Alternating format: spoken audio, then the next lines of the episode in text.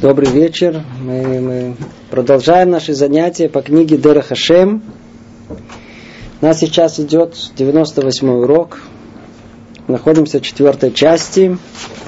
И глава 8 называется о заповедях, связанных с определенным временем.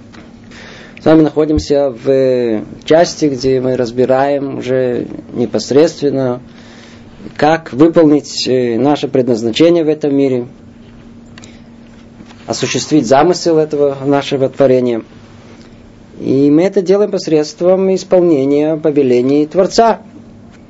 Он нам повелел для нашего же блага, указал нам путь нашего исправления. И, и вот мы с вами уже много занятий, занимаемся этим, разбираем и еще в седьмой главе начали о служении во времени, где речь идет по заповеди, которые мы обязаны исполнять в известные моменты времени. И суббота, Йом-Кипур, Песах, Сукот и так далее. Мы пришли сейчас к пониманию, что такое Йом-Кипур. Мы сейчас дошли, после, после прошлом занятия было Роша Шана, сейчас Йом-Кипур. Пишет Рамхаль так. Суть Йом-Кипура заключается в том, что господин предуготовил для Израиля один день, в которых их раскаяние примется легко. И их грехи могут быть с легкостью стерты. То есть вся порча, которая была произведена, исправлена, а усилившаяся из нее тьма удалена, возвращая раскаявшихся э, к той ступени святости и близости к Всевышнему, которые они потеряли из-за своих грехов. Вроде все слова по-русски, а, о чем тут говорится, мы только поняли, что какие-то слова, есть грехи, есть исправление, есть э, порча, есть тьма.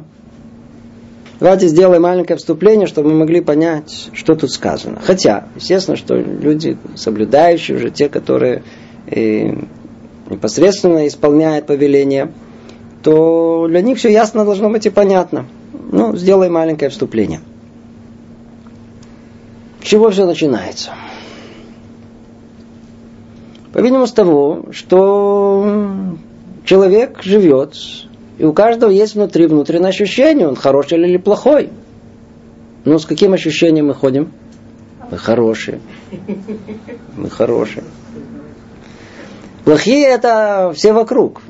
Они все виноваты. Смотрите, не все плохие, но в основном со стороны виднее. Но что касается нас, что сказать, ну, все нормально. И вдруг человек, который живет с ощущением, что все нормально, слышит, что есть такое понятие, вот, Йом-Кипур.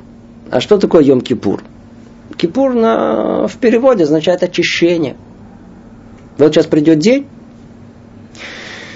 очищаться будем. Ну, секундочку, от чего? У меня все нормально. Смотрите, ну очищаться, значит, если надо чистить, значит, э, что там, что чистят? Грязь. грязь. Значит, есть грязь. А что за грязь? Грехи. Грехи? Я? Быть такого не может. Да, грехи. Естественно, что кто из наших мест, для них слово грех, знаете, чем, чем связано? Ну, у вас есть ассоциация, первая, которая приходит. А, грехи? Ну, грешен, батюшка, грешен. Все.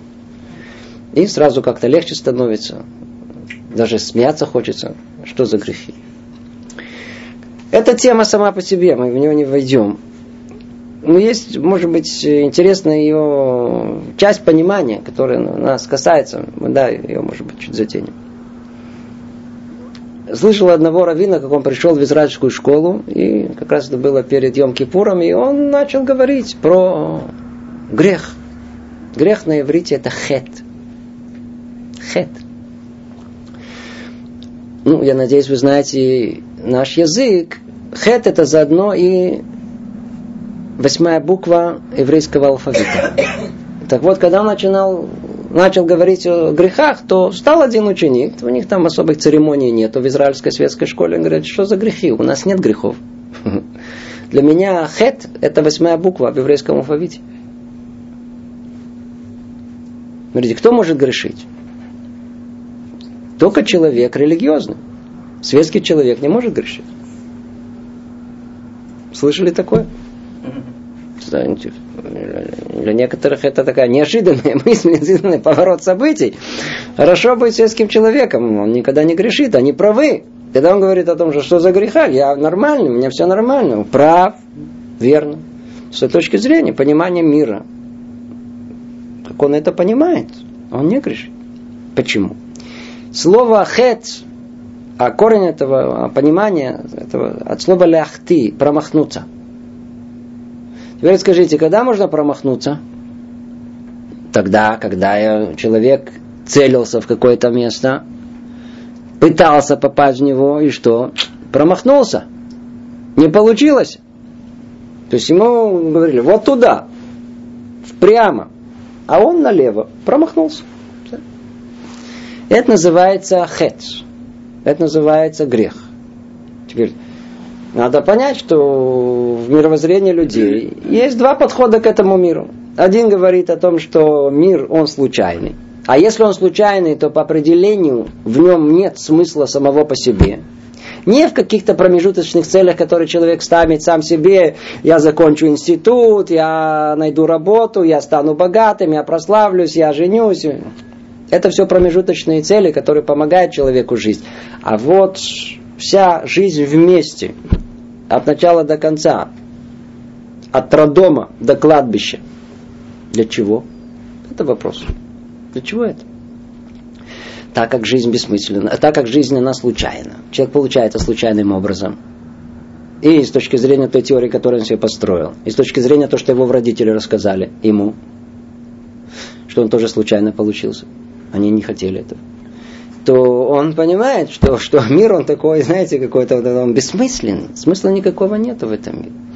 А если нет смысла, то есть нет цели моего существования в этом мире, то я никогда не могу, не могу промахнуться. Я просто никуда не целюсь. У меня нет цели в этом моем существовании.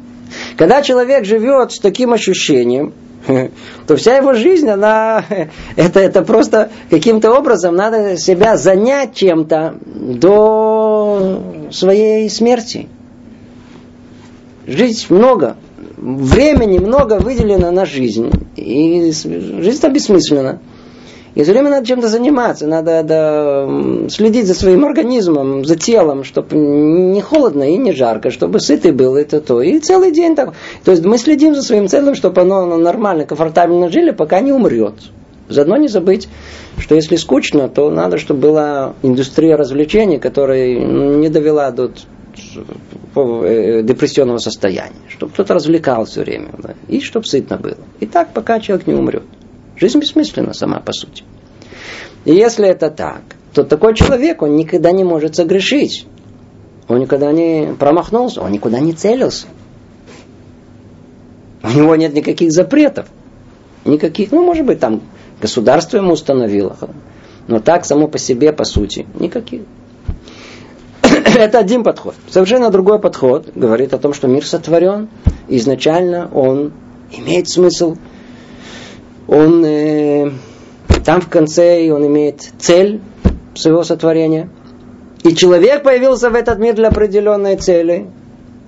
И тогда что мы сказали? А, если это так, значит человек, он постоянно находится под проверкой, а ты достигаешь, идешь в направлении цели своего сотворения, или, может быть, свернул налево. Если идет прямо, к цели, значит кто он? Как у нас мы его назовем? Праведник. А если налево свернул, то кто? Грешник. Не тот человек, который грешит, не, не идет. Значит, как только человек понимает, что есть в мире Творец, мы творение, есть цель этого в этом творении, то появляется понятие греха. Человека, который не выполняет свое предназначение в этом мире. Другими словами, хотим мы это или не хотим, но каждый человек, он находится под присмотром его личного выполнения, его как бы задания личного в этом мире. Другими словами, он судим. Он судим. И об этом мы говорили с вами в прошлый раз. В Роша жена происходит суд, суд. Согласно сути самого человека. Он выполняет свое предназначение в этом мире или не выполняет? Выполняет. Прекрасно, очень хорошо. Давайте продвигаем его дальше. Не выполняет, ну, меняем его роль, понижаем планочку и совершенно даем ему совершенно другую роль.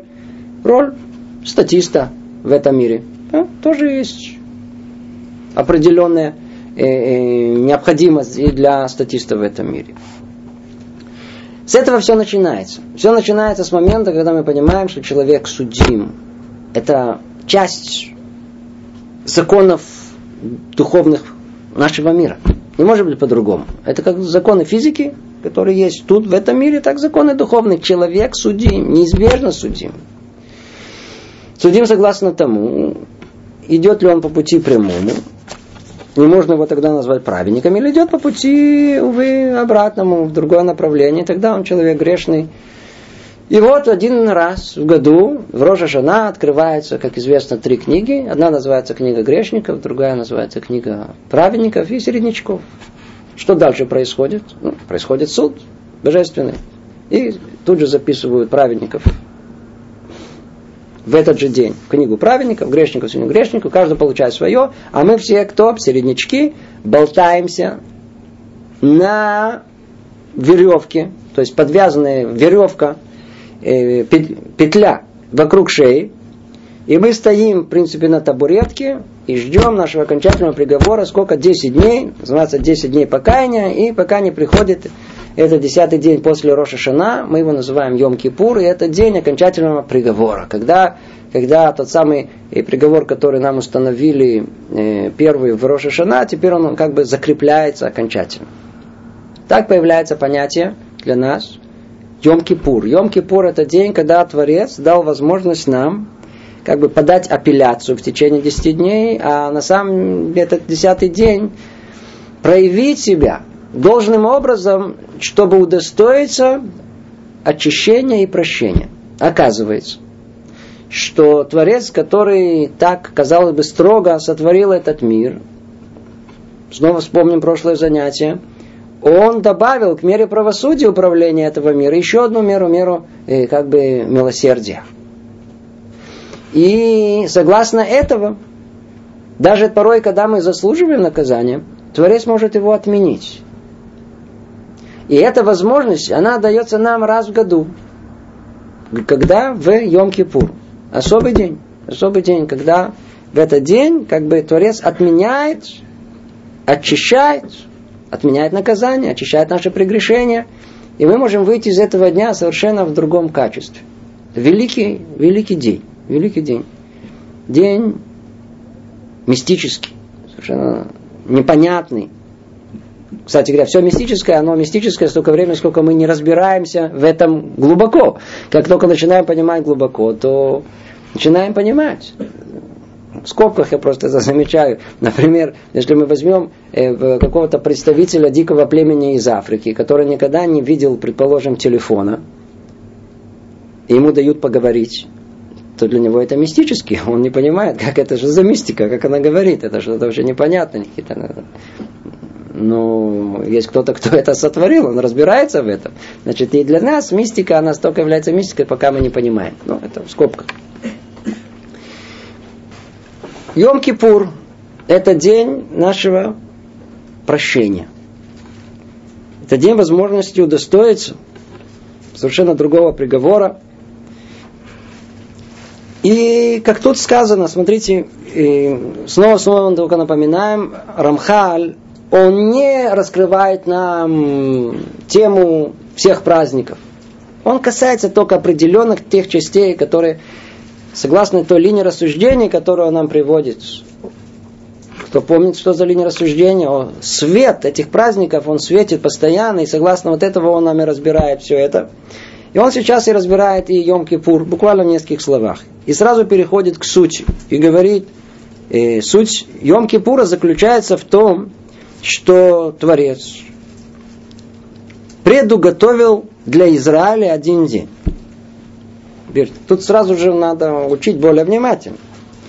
Предуготовил для Израиля. Только для Израиля. А для другого остального мира этого нет. Что это значит? Роша Шана, его источник исходит от шестого дня творения – Тогда была установлена эта мера правосудия, тогда был суд над первым человеком, тогда была возможность, и заложена возможность его э, исправления. И это относится ко всей, ко всему миру, ко всему творению, ко всему, что есть. От мала до велика, от неживой материи и до, до человека, оно как бы судьба всего этого перераспределяется в Рошашана. Йом-Кипур, хотя и имеет, как и все остальное в мире, корень там наверху, в самом начале, но его проявление, оно было связано исключительно с еврейским народом. Я надеюсь, вы уже это много раз слышали, даже тут на наших занятиях.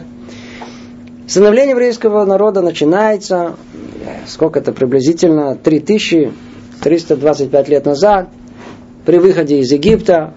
И вот они вышли 15-го Ниссана из Египта. И 6-го э, Сивана они получили Тору. После этого Машарабейну поднимается на 40 ночей на гору Синай. Он спускается, и, увы, еврейский народ пошел за Эрефрав и согрешил э, грехом золотого тельца. Это произошло какого 17-го Тамуза. После этого снова 40 дней моления и прощения. И тогда Творец позволяет Машерабейну снова подняться на гору Сина. Это произошло когда 1 июля, когда еще протрубили. И там снова находится 40 дней 40 ночей. И он спускается какого числа? 10 Тишрея. Тогда еще не было Йом Кипура. Он спускается 10 Тишрея, сказал Творец Аллах двореха, я прощаю тебе и твоему народу. И вот этот день, когда было это прощение Золотого Тельца, когда дали возможность еврейскому народу э, исправить свой грех, он был установлен на все поколения, эту дату, 10 Тишрея, как день все прощения. Как день все прощения. То есть он был дан кому? И связан только с кем? Только с еврейским народом. Дальше сказано, снова повторим, суть Йом-Кипура заключается в том, что Творец предуготовил для Израиля один день. Один день. В которых их раскаяние принимается легко. То есть, если это уже было установлено тогда, это все прощения в, в тот момент, а оттуда и отсюда и дальше, как бы свет его продолжает распространяться теперь каждый раз, когда мы по оси, не, не, не по, а по, по, по витку времени, мы приходим к этому, к этой дате, 10 Тишрея. Тогда есть возможность все прощения. И грехи могут быть с легкостью стерты. Тут надо понять, что значит грехи бы лег... ничего с легкостью не стирается. Ничего не стирается. Я надеюсь, вы знаете общие правила. Напомню только в одном слове. Когда мы говорим о том, что Йом-Кипур, он может очистить и стереть, речь идет только о тех мецвод, делай, повелительных, которые мы не сделали. Которые мы не сделали. Об этом речь идет, что, что Йом-Кипур, он может стереть подобную вещь. Но на самом деле, само по себе это не приходит. Тут есть большое-большое э, удивление для всех, которые слышали про Йом-Кипур и полагали, что это работает приблизительно следующим образом. 364 э, дня в неделю, в, в, в год, делаю, что хочу, хорошо отдыхаю, поехал туда, в ресторане, хорошо, там креветки э, с каким-то с, с, с, с, с, э, ну, красной икрой. Такой, знаете, это. И там рестораны, тут какое-то мордобитие, там какие-то девушки, пожалуйста. А потом, знаете, одел белые брюки, на лицо надел маску э, такого, знаете, праведника, наелся до этого, хорошо, чтобы, знаете, все-таки целый день, не, не ешь, не пьешь, ничего. И пошел в синагогу и получил все прощения. По-видимому, не это имеется в виду. Это что Ухова и Тлула, это просто насмешка. Имеется в виду, что все, что связано с Йом-Кипуром, оно на индивидуальном уровне никакого воздействия не имеет, пока человек что не сделает, не исправит свои грехи. Вот те самые грехи, о которых мы начали говорить, грехи, эти грехи, они никуда не ушли. Ведь что такое исправление этого греха? Как по-русски мы его, э, на иврите мы его называем? Чува, чува. Чува, исправление греха. Теперь вот это исправление, есть что-то в этом тоже слово мистическое какое-то. Нам говорят так. Вот ты вот наделал что-то, наделал, верно? Это не согласно человеческому разуму. Только Творец мог пообещать, вот если ты что-то наделал, я в самый крайний случай убил, самый крайний случай, сделай чуву. Все простится. Теперь мы с нашей э, человеческой головой мы пытаемся понять, как это вообще может быть. Смотрите, тут натворил, то это сделал. Убить? Ну что его, воскресим из мертвых, и тогда я попрошу у него прощения? Или типа этого? Это отдельная тема, конечно, мы ее разбирать не будем. Кто хочет, снова отсылаю к занятиям на эту тему. Но факт тому, что чува, когда человек делает истинную чуву, то она обладает на нашем уровне понимания мистическим свойством, когда приходит, приходит э, Йом-Кипур, то она нам стирает, как будто это событие вообще не произошло. Теперь только напомню в одном слове, что такое чува. Надеюсь, все помните. С чего чува начинается? Несколько этапов. Первое, самое сложное, вообще понять, что я согрешил. Называется акарата хед. Это признание нехорошего поступка, который я сотворил. Это первое. Я понимаю, что я что-то сделал нехорошо. Второе, что мне нужно сделать? Если есть возможность исправить мой нехороший поступок, то я должен, я обязан исправить. Я не могу сейчас начать делать чуву и при этом продолжать это делать. Значит, мне надо исправить. Если я погружен куда-то во что-то нехорошее, значит, я должен оставить это, отлепиться от этого. Это второе. Что третье? После того, как я уже отошел и уже не делаю это, что мне теперь нужно сделать? Есть дальше следующий шаг, очень-очень существенный, очень-очень существенный. Это называется харата. Харата – это раскаяние, это сожаление о содеянном. Знаете, как есть Рухашем, великое качество, которое Творец дал нам, стыд называется. Что, стыдно нас, вдруг стыдно, как я мог такое сделать? Весь краснеет, горит внутри от, от ощущения, почему я сделал это. Вот это раскаяние, это, это, это самая существенная часть, э, которая выжигает там, в духовных мирах, мое прегрешение. И тогда мне нужно не, не, не ограничиваться этим, что еще нужно. Нужно еще теперь взять кабала латит, взять на себя еще обязательство. Я больше не буду. Как вы знаете, помните, дети бьются говорят, больше не буду, больше не буду. Но не как дети, а как взрослые люди. Со сознанием, пониманием о том, что это, не, это ну, недостойно такого жизни. Нехорошо так себя вести. Принципиально нехорошо. Не хочу, не хочу. Все, беру на себя больше, никогда это не делаю. И последнее, составляющая чувы, надо это сказать. Надо произнести, это называется видуй. Это то, что и происходит в Йом-Кипур. Видуй по-русски исповедоваться. Теперь исповедание само по себе это вещь очень-очень э, глубокая. Казалось бы, я уже все прошел, я уже сделал чуву, что мне еще говорить-то надо? Нет, надо. Почему? Потому что человек может там внутри всегда себя обдурить. Есть определенный уровень, когда он что-то готов допустить, что он не очень, не ай-яй-яй. Но его гордость не позволяет это произнести. А гордость сама по себе это грех великий. Поэтому что нужно? Когда он говорит, а, это делает, как бы разбивает эту гордость не делает ее такой великой, не такой ее крепкой, человек может чуть-чуть уже опустить свою голову. Только опускает свою голову перед Творцом, о, Творец готов тогда принять его прощение. Итак, есть эти пять составляющих чувы. И только когда человек делает чуву, то тогда и приходит Йом-Кипур, тогда это все стирается ему. Теперь что стирается? Стирается автоматом практически, то есть с чувой, э, те мецвод, э, которые Турец повелел нам сделать, и мы не сделали. И мы не сделали. Принципе, это стирается даже без Йом-Кипур.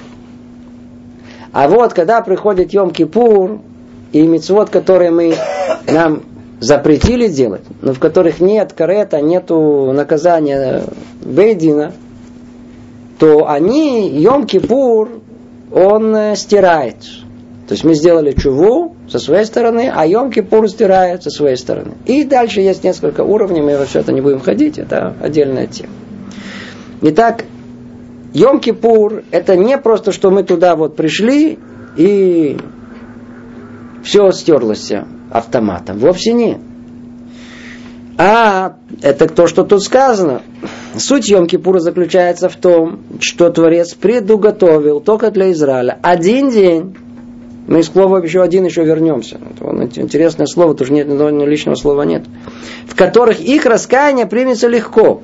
И их грехи могут быть с легкостью стерты. А акцент тут на с легкостью. Почему? Потому что в этот день Творец как бы делает шаг к нам. Он как добрый отец, он говорит, ну только сделай, сделай что-то, ну скажи хотя бы. Ну. Есть тут интересная вещь. Многие полагают о том, что вот если я не делаю полной чувы, значит у меня ничего не получилось. Отдельная тема. Я скажу все-таки в одном слове. Это не так. В чуве есть уровни, уровни, уровни. То, что я сказал, это идеал. Это так должно быть изначально.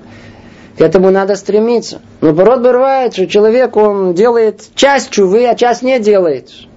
Иногда у него просто там в сердце что-то только ёкнуло, ой, нехорошо.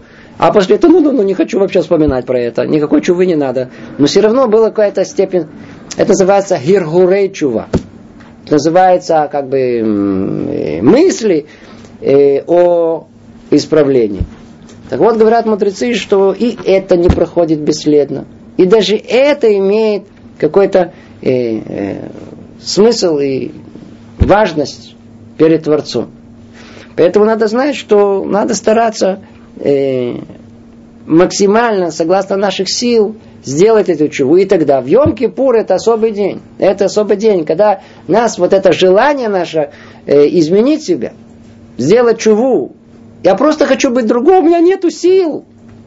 Я могу кричать в этот день, Рабона Шалола, я хочу быть другим. Что такое чува? Я хочу быть другим, я не хочу быть такой, какой я есть. Помоги мне.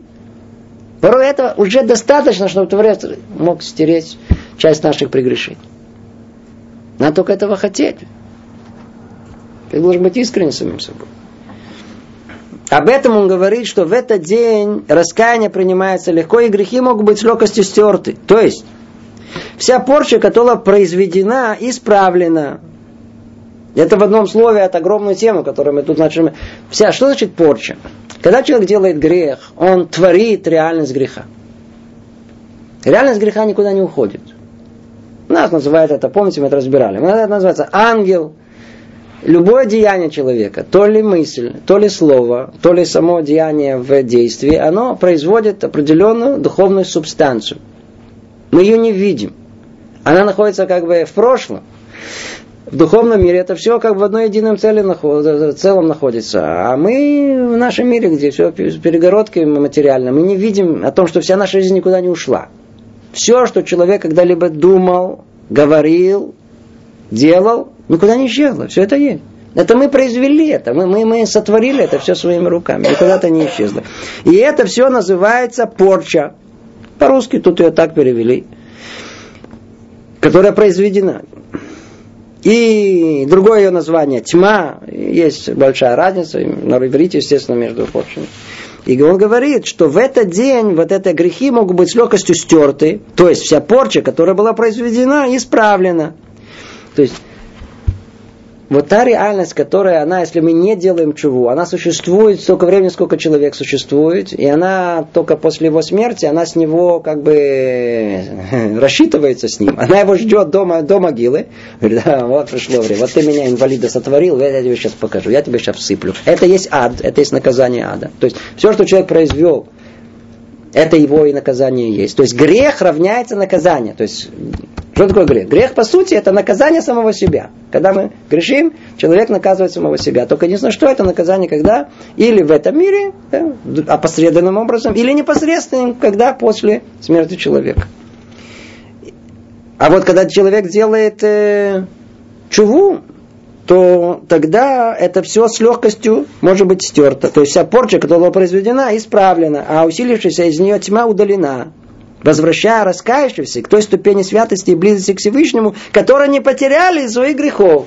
Ну, надеюсь, теперь это предложение, оно нам ясно. То есть, когда человек согрешил, он окутал себя тумой, духовной нечистотой. Теперь изнутри происходит пробуждение. Не хочу! Творец что видит, а, ты не хочешь, сынок? Ну, давай сниму с тебя это. Снимает с него вот эту туму, на которую он сам себя окутал, сам себя построил вокруг себя. Это великий день, он называют Йом-Кипур, и это день, который очень важный, основной в жизни еврея, который позволяет ему э, выжить в этом мире и удостоиться своего грядущего мира. Давайте продолжим чуть-чуть, э, что говорит нам Рамхаль. И в этот день сияет свет, способный придать этому процессу совершенства. Но для того, чтобы принять его, Израилю необходимо соблюсти все, что заповедано для этого дня, и в частности ограничения, посредством которого они в большой степени отрываются от материальности и в какой-то мере поднимаются к ангельской ступени. Остальные детали этого дня зависят от частности этого исправления. То говорит э, Рамхаль теперь о с основной сути, к чему он ведет. То, что мы с вами добавили, расширили, Рамхаль не говорит, для него это само собой разумеющееся. Он хочет сказать о том, что есть день, это день, один день, специфический день, когда Творец меняет свое управление. Помните, мы уже в прошлый раз говорили, снова чуть-чуть напомним это. Есть два управления в этом мире. Одно связанное с поведением человека, называется управление Сахарве Оныш, вознаграждением и наказанием. Это медат один, это мера правосудия. Что натворил, то должен и получить. А за хорошее хорошее, за плохое плохое. А параллельно этому более сильное управление всем историческим процессом, это управление называется анарата и худ, управление единством Творца. И суть его, она совершенно другая, она никак не зависит от деяний самих людей. И это управление ведет весь исторический процесс к заранее известному концу исправления всего мира – и согласно этой меры управления, она не учитывает медатадин, она не учитывает меру правосудия.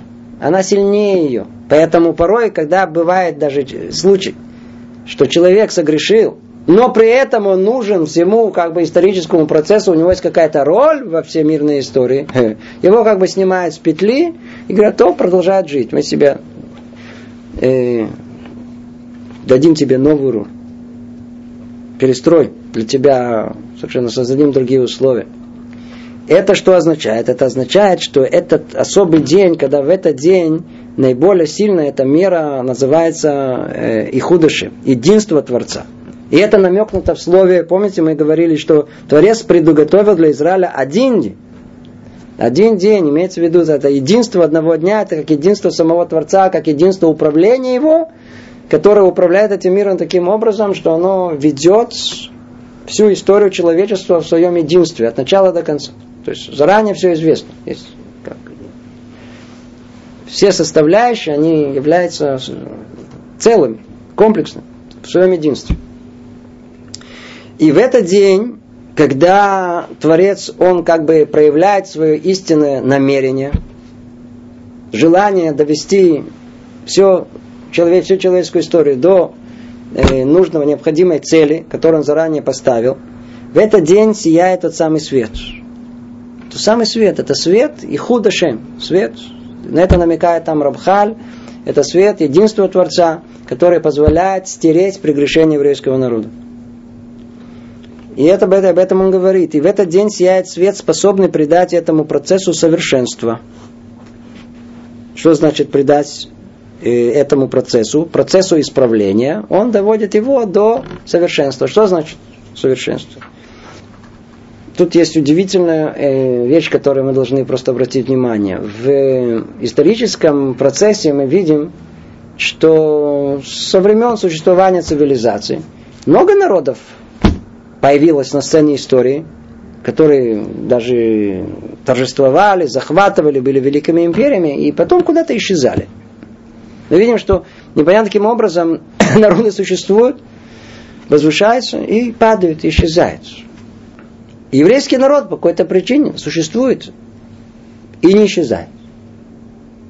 Что за секрет кроется за этим? Он очень простой. Технически, как это осуществляется? Есть много ответов на этот вопрос, смотря на каком уровне мы находимся. А технически ответ один единственный. Йом-Кипур.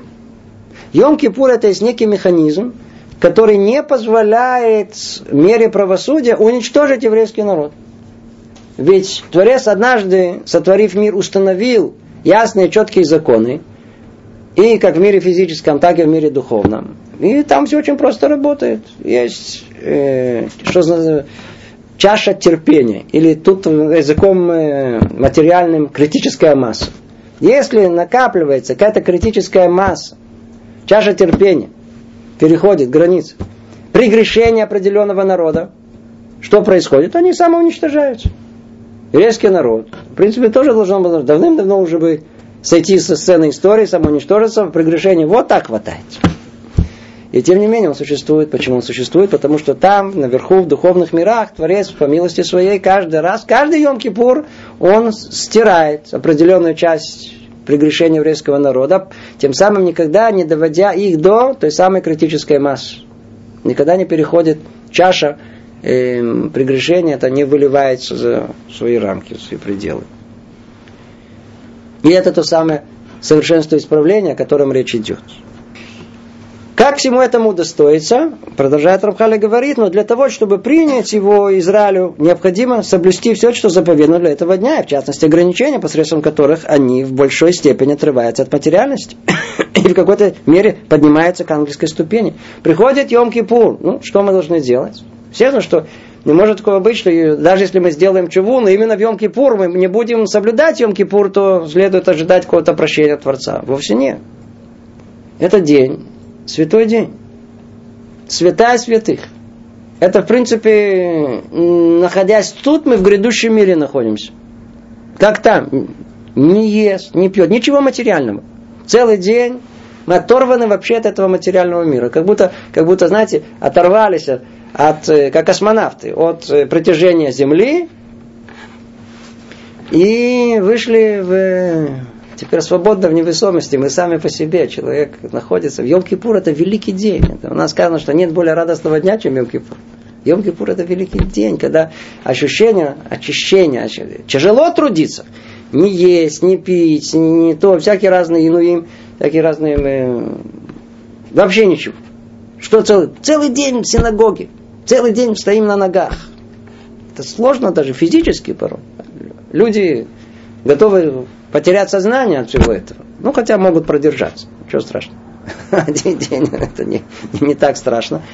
Но тем не менее, но тем не менее, это день, он, который может необыкновенно возвысить человека. Необыкновенно. И это день, когда мы находимся на уровне ангелов. На уровне ангелов. И тогда, когда мы исполняем то, что требуется от нас, и основное, основное, что есть в этот день, это, э, кроме того, что мы исполняем часть «не делай», нельзя есть, нельзя пить, нельзя... есть еще часть «делай». Она, основная часть это «ведуй», это чува. Это то, что и молитва. Это основное, чем мы занимаемся в Йом-Кипур. И если мы исполним все повеления Йом-Кипура, как положено, вот тогда и придет то самое очищение этого дня. Очищение этого дня.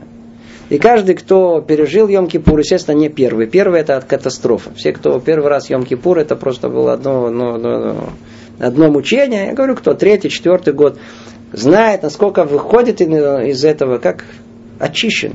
Йом-Кипур это микве, это микве по-русски, это ритуальное э, место для очищения знает, как, какое ощущение легкости и радости в Моце Йом по исходу Йом. Совершенно другое ощущение. Почему? Он основном практически поднимается к ангельской степени. Это суть Йом Кипура. Это суть Йом что есть возможность очиститься, и есть свет, который светит, тот самый свет, свет, о котором постоянно Рамхаль говорит, свет первых шести дней творения, семи дней творения. Который как бы пробуждается каждый раз заново, когда доходит э, до этого места. До этого места. Это в двух словах о Йом-Кипуре. Продолжает Рамхаль, мы сейчас переходим к шестому параграфу. Есть еще одна тема, которая тоже связана с пробуждением, связана со светом. Это чтение Торы. Мы с вами пережили до этого праздники, праздники, праздники, праздники, все разные праздники. Сейчас еще то, на что мы как бы не обращаем внимания, но оно существенно само по себе. Говорит Рамхаль так. Необходимо знать, что одним из величайших исправлений, которые определили для Израиля пророки, является чтение Торы. Это одно из величайших исправлений. Может быть, нам это не так видно, мы не, не совсем это понимаем. Но видите, он пишет, что это одно из величайших исправлений, которые, э, которые установили для нас э, пророки. Что это такое? Чтение Торы. Это чтение объединяет две линии. Первое. Чтение Торы по порядку до ее завершения с периодическим повторением подобным образом. Второе. Чтение определенных отрывков в определенное время, например, в праздники. Давайте сделаем маленькое введение, чтобы все поняли, о чем речь идет.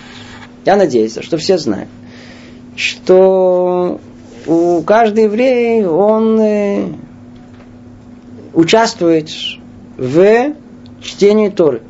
Что значит чтение Торы? Кроме того, что он должен сам учиться, отдельно об этом говорили. А есть еще что-то, что оно, на первый взгляд, может быть, непонятно. А это общественное чтение Торы. Когда оно происходит? В субботу.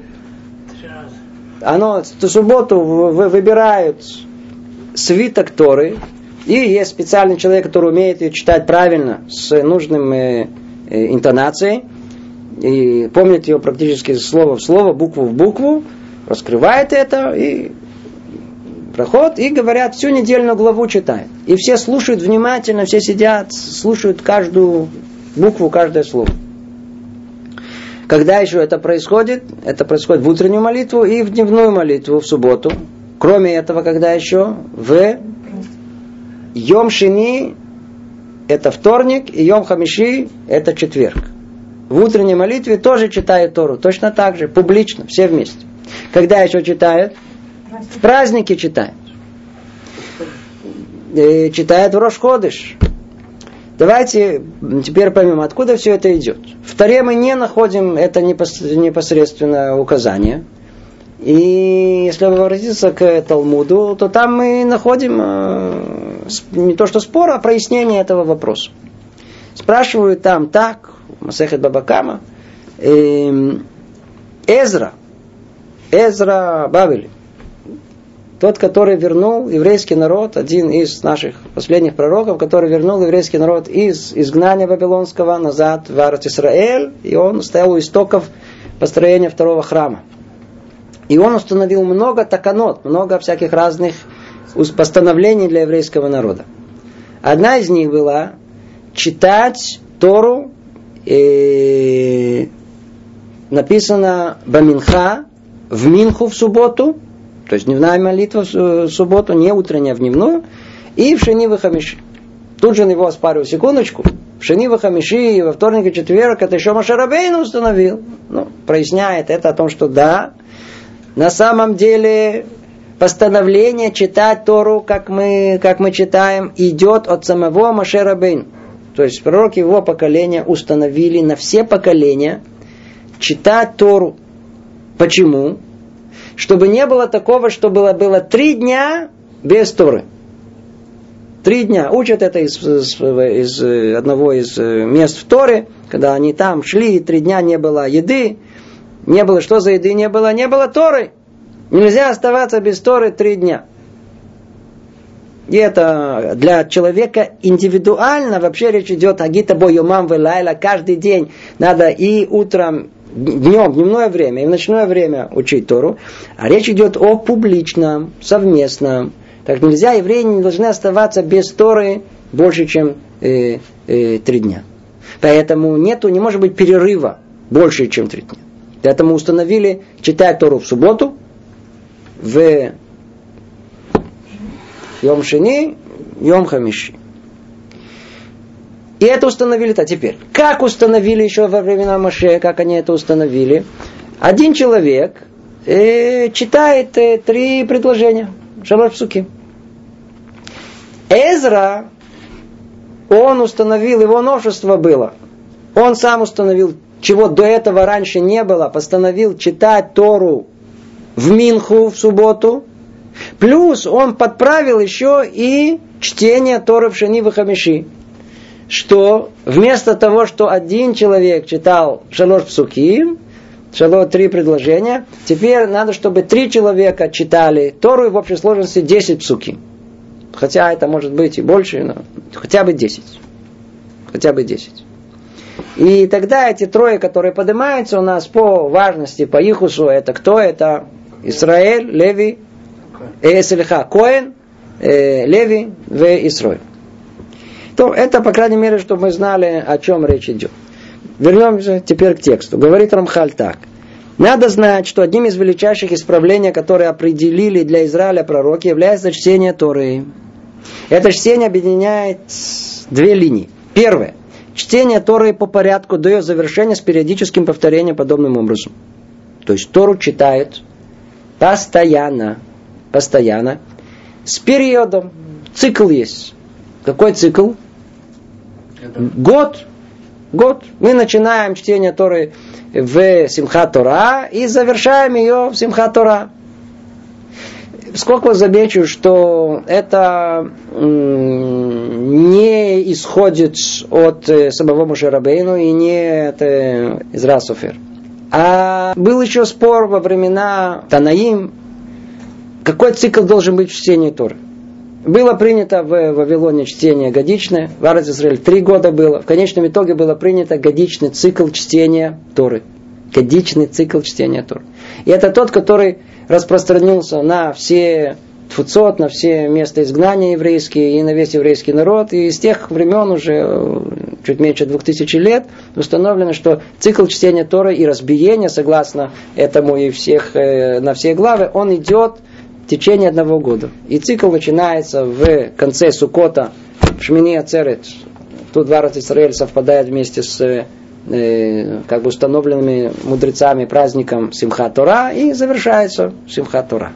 Это цикл. И об этом он говорит, что чтение читает Тору, то есть всю Тору, ее в э, утром, в субботу читает всю недельную главу, в Минху читает уже начало следующей главы, и вот это начало читает снова в Шени, в Хамиши, во вторник и в четверг. Приходит в следующую субботу, уже читает полностью эту главу.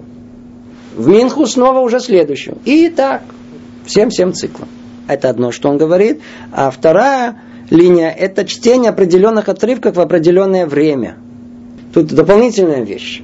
В определенное время, то есть на празднике, мы видим, что установили чтение дополнительное – то есть это не связано с по порядку чтением всей Торы.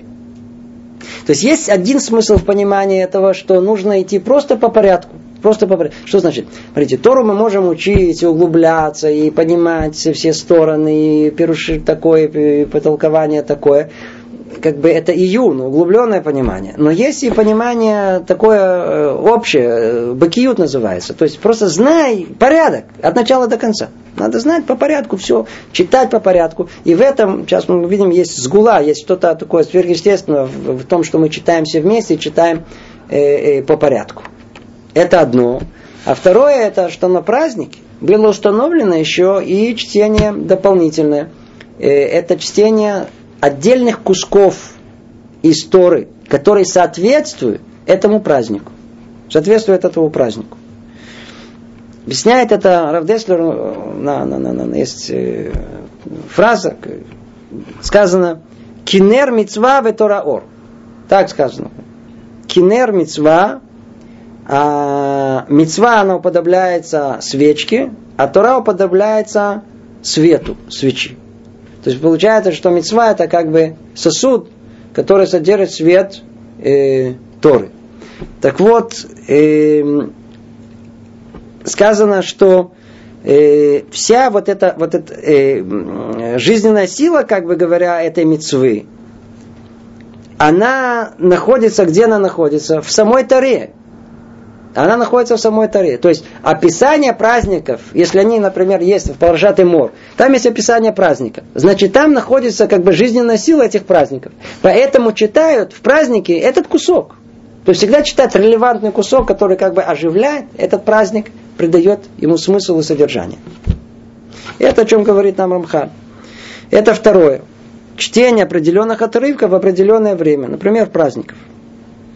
Продолжает Рамхали говорит, ибо Тора передана нам Всевышним, чтобы мы читали ее вслух, и посредством этого чтения привлечется к нам его сияние, как мы упоминали в части первой, а также в этой части глава вторая. Снова мы видим, что все, что говорит Амрамхаль, он возвращает нам к одной единой линии рассуждения, к одной оси, на которой, вокруг которой все строит. Это тот самый э, первородный свет, с которого все начинается, все творение начинается. И как этот свет, он проявляется каждый раз во все праздники, во все события, в субботу. И точно так же он появляется и при э, чтении Торы. Это то, что установили нам пророки в своем пророческом даре. Это то, что нам не видно, неощутимо нашими чувствами.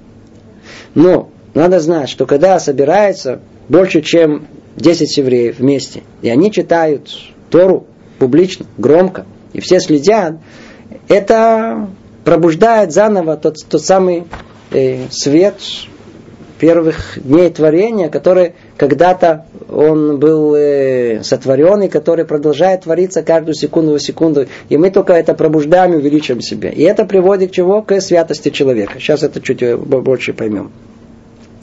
Равха говорит так. Ибо Тара Тут перевод не совсем точный, к сожалению. Сказано, киине сефера Тора гукляль машиним сарлану мимену. Тут подчеркивает Рамхаль, что Тора содержит все, что передано нам Всевышним. То есть Тора письменная, она содержит в себе и Тору устную. Тора письменная, она там внутри, внутри, внутри, внутри. Намекнуто все. Все, что есть в устной Торе, намекнуто в Торе письменно. Поэтому она содержит все, что передано нам Всевышним. И он теперь хочет, чтобы мы читали ее вслух. И вот этот процесс чтения, тот факт, что мы смотрим на буквы и произносим их, и это процесс сам по себе, это отдельная тема, необыкновенно увлекательная. Это не... Вот этот процесс, когда мы видим что-то, и мы это произносим, и это наша речь, она это ведь э, творение само по себе. Ведь она исходит от чего-то духовного, когда мы смотрим там, э, где это все находится, где наше понимание находится, наше сознание не в этом мире. И когда мы то, что в другом мире, мы произносим, мы как бы творим что-то подобие самого творения материального. Мы творим, например, когда я сейчас говорю, э, я перевожу что-то не из этого мира в мир этот, чем сотрясением воздуха. Это типа творения. И вот этот процесс, это процесс совершенно необыкновенный который, который позволяет нам как бы привнести вот этот цвет духовности из мира высокого духовного в этот мир. Это есть пробуждение того света, о котором говорит нам Рамхан. Это все при условии, что есть правильное чтение, как коды, и есть э, ухо других людей, то есть кли, который воспринимает этого. Тогда это работает. Работает. Как законы физики, так законы и духовные. Ибо Тора содержит все, что передал нам Всевышний, чтобы мы читали ее вслух, и посредством этого чтения привлечется к нам его сияние, как мы упоминали в части первой, и также в части второй глава, и также в этой части глава вторая.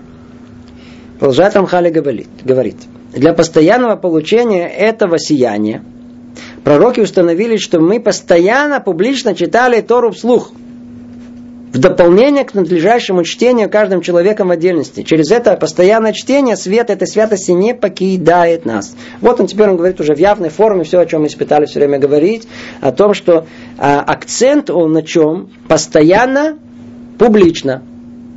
Это самое основное. Кляли Израиль. Общество народа Израиля Кроме того, что у нас есть индивидуальная обязанность, о ней мы говорили уже в другом месте и очень просторно говорили в этой четвертой части перед этим – это индивидуально. А на уровне общем это производит тоже что-то необыкновенно э, мистическое, сверхъестественное, какое-то изменение в этом мире, пробуждение вот этого света, этой духовности, которая есть. Снова говорим, повторим, Рабхаль говорит, для постоянного получения этого сияния пророки установили, чтобы мы постоянно, публично читали Тору.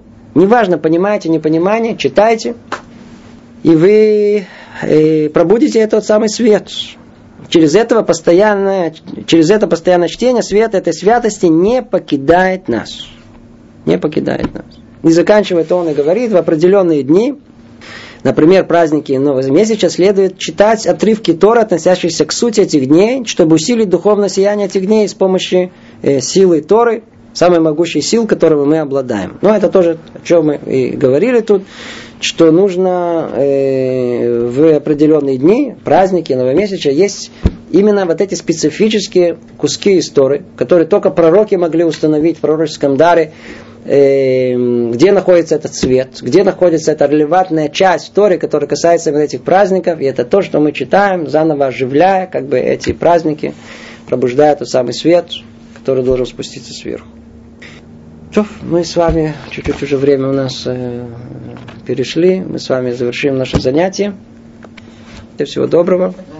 Привет из Иерусалима.